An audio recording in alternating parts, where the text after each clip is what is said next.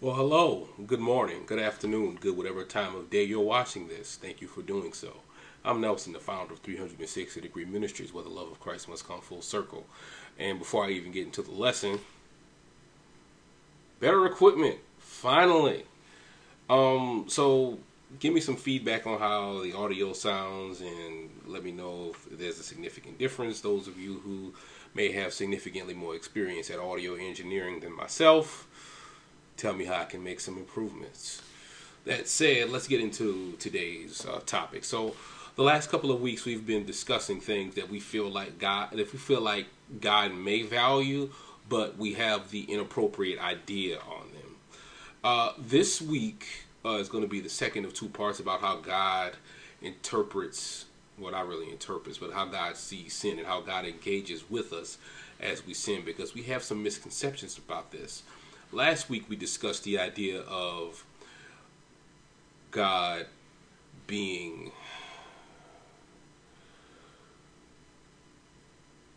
petty, if you will. We discussed the idea of him holding grudges because we sin, and we debunked that, because why would God be like a man and hold a grudge? That's not how the God thing works. So this week, you know, while I wanted to discuss a process of redemption uh, from sin and the idea that God is slow to wrath and will lift his wrath, this week we're going to dis discuss just how real God's wrath is. So I know I bombarded you guys with scripture last time, so what I'm going to do for you guys this time is, as kind of like a, a bonus, like a thank you for kind of, you know, hanging in there with me with this. Um, I'm not going to keep it, I'm not going to talk too, too long about the, uh, about the subject. There's some other things I want to talk about toward the, the end of this session. So we definitely going, we're definitely going to go over, um, the idea that God's not a welcome mat. But I also want to go over the concept of, I want to also just go over a couple uh, housekeeping things. So, so let's talk about this. So in the the, the, the, the the Christian practice, the idea is love the sinner, hate the sin. That's the general idea. Love the sinner, hate the sin. But what do you do when the sinner loves the sin and not God? That's kind of a scary, it, it, it's not really a scary concept per se, because it's kind of laid out pretty clearly in the Bible. And it was all kind of places I could have gone for this, but I didn't want to take up too, too much time just bombarding you guys with scripture. So I'm going to talk about a couple of concepts, and I'm going to talk about, I'm going to go through the scripture, and then we'll do the housekeeping thing. So the main thing I wanted to discuss today is the idea that God's wrath is real. And by God's wrath, I mean more God's punishment. God, while he is slow to anger, he does get angry. And not everybody gets redeemed. So we need to think about that concept. Not everybody gets redeemed. Everybody has the opportunity to be redeemed, but not everybody actually gets redeemed.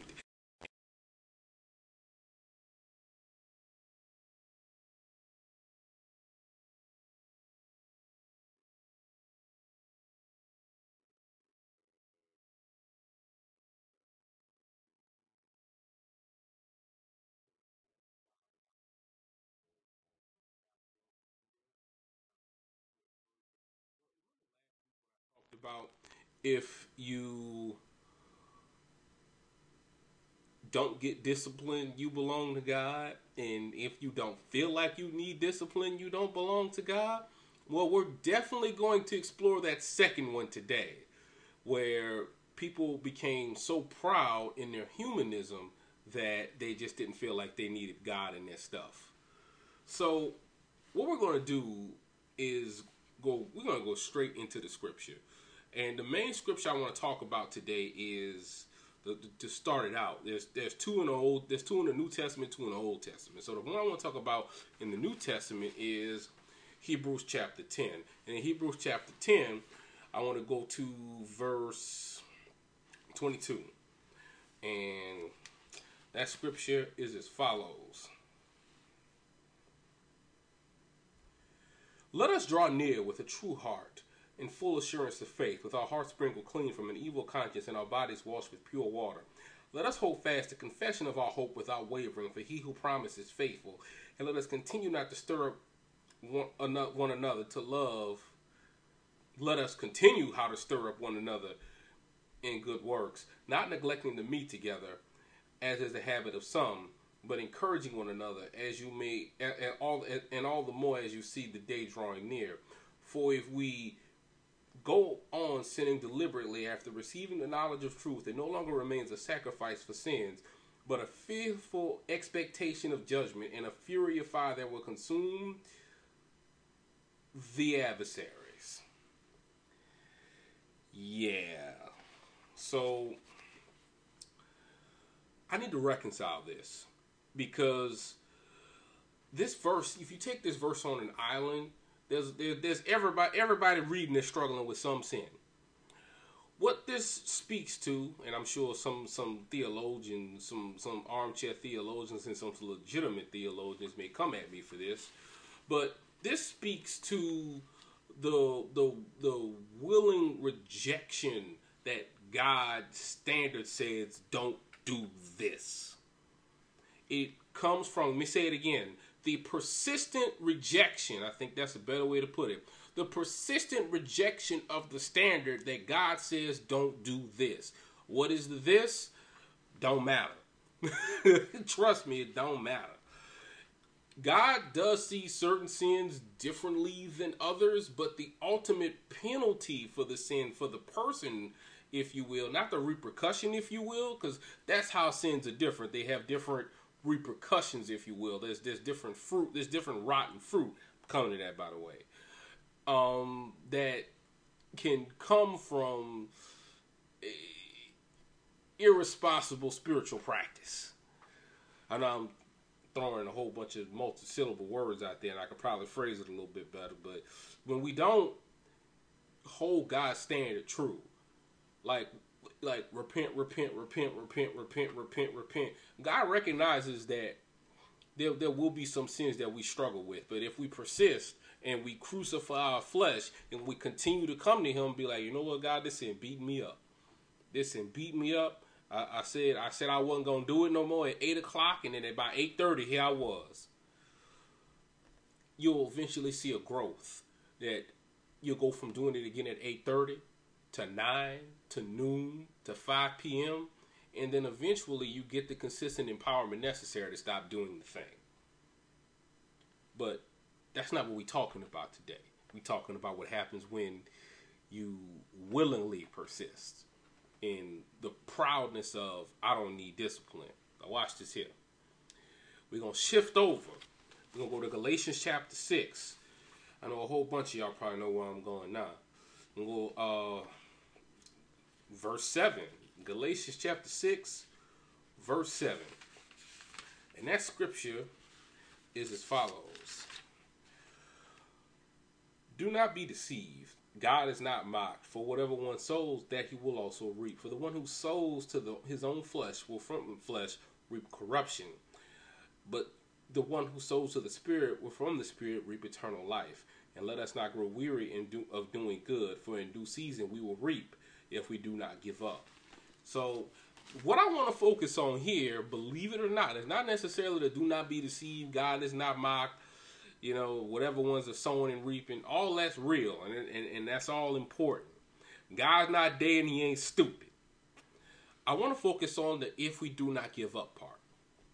Now, when we talk about do not grow weary of doing good, why would you grow weary of doing good? The reason is, is that the temptation to do bad is always there. When you, when we do good and we don't get the outcome that we want, or we, or the outcome that we want is delayed, we want to go back to the old way because that's what we knew. And that's not necessarily saved versus unsaved. I mean, we talking primarily in saved versus unsaved today, but it's not that's, that that's one level of spiritual growth versus another. Where if Where you, I, I, I probably should do a whole unit just on spiritual growth. Matter of fact, let me just make that one the next unit, just spiritual growth. So if you early in your walk and you got to get to the next level, well, God got to prune you. We, we, we've, we've talked about this whole pruning concept. Pruning hurts. So most of the time when you're used to doing good for maybe a week and you get something, or you, you, you do good for a month and you get something, like God shows you that he there. As we grow spiritually, God makes us wait more. So he, we, because he's trying to get us deeper into him. He's trying to get us even deeper into him. And that stuff ain't fun. It's just, golly, it ain't fun. And I ain't trying to say I'm this super-duper, I've gotten X amount of time along or whatever kind of person or whatever. I'm not even trying to build myself as that. And whatever whatever goodness y'all see in me ain't nothing but him. Because trust me, I never forget, and I'm going on a little bit of tangent real quick. I know I'm going a little bit, a little bit, a little bit of tangent. But somebody asked me at one point, who is Nelson apart from God? And I told that I told that friend of mine, Nelson apart from God ain't nobody you want to deal with. Let's not even do that. Anyway, I want to go to the Old Testament. I want to, because typological examples, typological examples. I want to give just one typological example, and that's uh, old King Belshazzar, the son of Nebuchadnezzar. And we all know Nebuchadnezzar's story because he was a big top-tier king, and God said, nah, bro, you too proud. And he was a wild man in the wilderness. So we're going to make reference to that in the book of Daniel. And in the book of Daniel, we're going to go to uh, Daniel chapter five, and we're going to go to verse thirteen. And this is this is the only real long passage, the only real long passage, I promise, this time.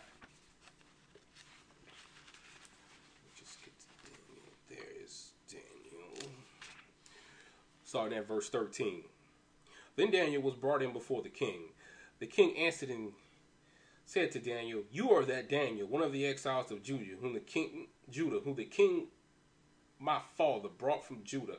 I have heard that you have the spirit of the God, that the spirit of the gods is in you, and that light and understanding and excellent wisdom are found in you. Now the wise men, the enchanters, have been brought to, before me to read this writing and make known to me its interpretation, but they could not show me the interpretation of the matter. But I have heard that you can give interpretations and solve problems. Now you can read me the writing and make known to me its interpretation. You shall be clothed in purple and have a chain of gold around your neck, and shall be the third ruler in the kingdom.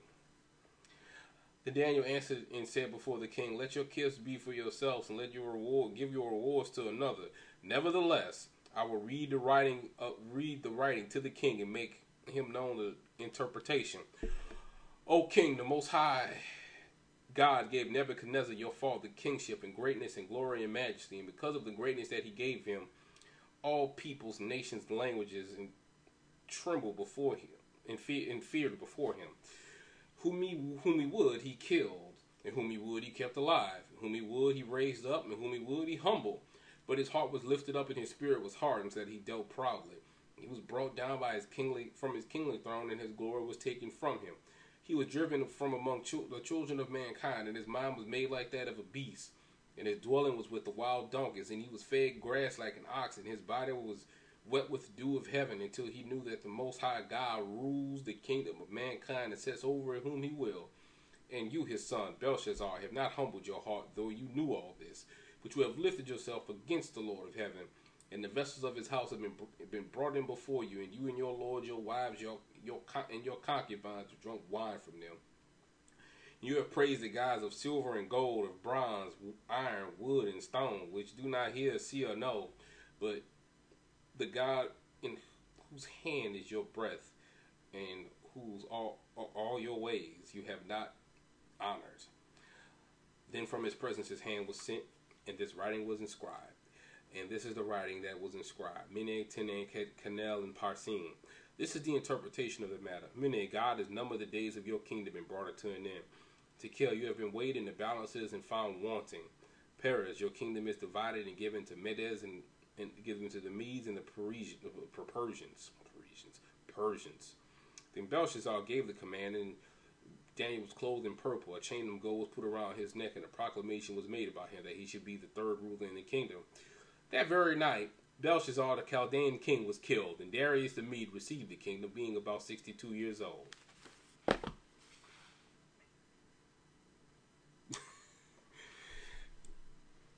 he heard all that and didn't repent. Where they do that at? Look, I had another scripture for you, but let's just talk about this one. So, you know, the background was that they was having this big old turn up party, and and there was some there was some wares there, some you know, um, like kind of forks and, and whatnot that were consecrated. And it's like, nah, we we, we said we we we gonna use the good china, and like, don't use that stuff, don't use it. It's it's not for this. And it's like, man, it'd be alright. It wasn't alright. But that's the kind of problems that that that that that I'm talking about. When we willingly obey warnings and don't repent, like, man, that that that makes sense. I mean, the Lord, I repent. I, I'm I'm throwing off as all I do. Give me a spirit that, that that don't do stuff like that anymore. We don't talk like that. We don't talk like that when we are when we've been presented with the truth, because there's the truth. And he reacted with the truth. And remember, Daniel gave him the warning. Bro, that's not a... That, I don't want that championship belt. You need to be focused on this truth here. Wasn't focused on the truth. This day or the next day. And we don't know when we don't know when our time gonna be. We don't know when Jesus is coming back. But I guarantee you, if we go or Jesus come, that's a wrap. Ain't no more repenting after that point or whatever. And I ain't trying to be ooga booga, you know, gloom and doom or whatever. But we got to get right. I got to get right. Woo, I got to get right. I got to get right. Mm. So I had a um, another topic scheduled for next week. But since we're already debunking things and not... the Friday that you that this was posted, but the following Friday will be the last Friday before Christmas. We gonna talk about Christmas. Ooh wee! Probably gonna step on a whole bunch of toes with that one. Don't care. So I've already gone over time. Uh, but look, I wanted to you know kind of level with you guys, um, cause. What what what you guys need to know about me is is that I enjoy just sharing this truth with you. I, I enjoy sharing the things that God gives me to you. But God gives some things to me for me. Like, this is public devotion. I got a private one that's that's focused just on the on the on the Nelson things, and most of y'all not gonna get to know about that. But this is what I want to say, and I've said it in my uh, passages before. I'm not a pastor. I'm not a pastor. I've never been to seminary. And I don't necessarily think that disqual- disqual- disqualifies me from doing what I'm doing now. I don't think that disqualifies me whatsoever. Um, I feel like I have reached some people with this. Or more appropriately, God has used me to reach some people with this. And if God can get me three or four people, that don't sound right. If I can be a vessel to bring three or four people to God out of the four hundred, five hundred people that might have access to this a week, then that's what I'm going to do. So why am I saying all this? Because this past Tuesday, three sixty Degree Ministries turned eight years old.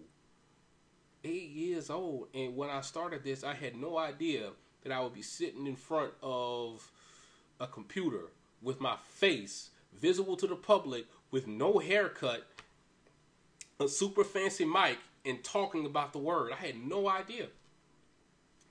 Those of you who have been around since the beginning know that three sixty started out with me talking about a couple little paragraphs. And I got a long way to go in my growth. I ain't gonna sit here and pretend like it, it, it is. I would. I, I, the, the intent of this stuff is for people to go get God for themselves. Don't follow me. Follow God. Now, if I'm doing the God thing, you might want to listen to me a little bit. Now, if I get a little thrown off, I go off to the side, you should have enough God in you to be like, Nelson, don't do that. And you know what? I should have enough God in me to be like, you know what? You on to something. Let me go repent. Let me go on the duck off. So, I say this more so than most weeks. Thank you. Thank you for giving me the opportunity to do this, to reach out to you, to talk to you. It, it's been an honor and a privilege these last eight years doing three hundred, three sixty, the weekend encouragements, the Friday features, the the hump day archives, the Tuesday tidbits, all those different things. It's been an honor and a privilege serving you, both with this public forum and those of you I've served in private. Um, because I mean that, I mean that close, that closer every time. I mean that. So we're gonna do the closing again. Because that's what I mean, and this is why I do it. Because I love each and every one of you, and there's nothing you can do about it. I want God to bless you. I want you to take care of yourselves. I want you to take care of one another. And I also want you to have a great weekend, folks.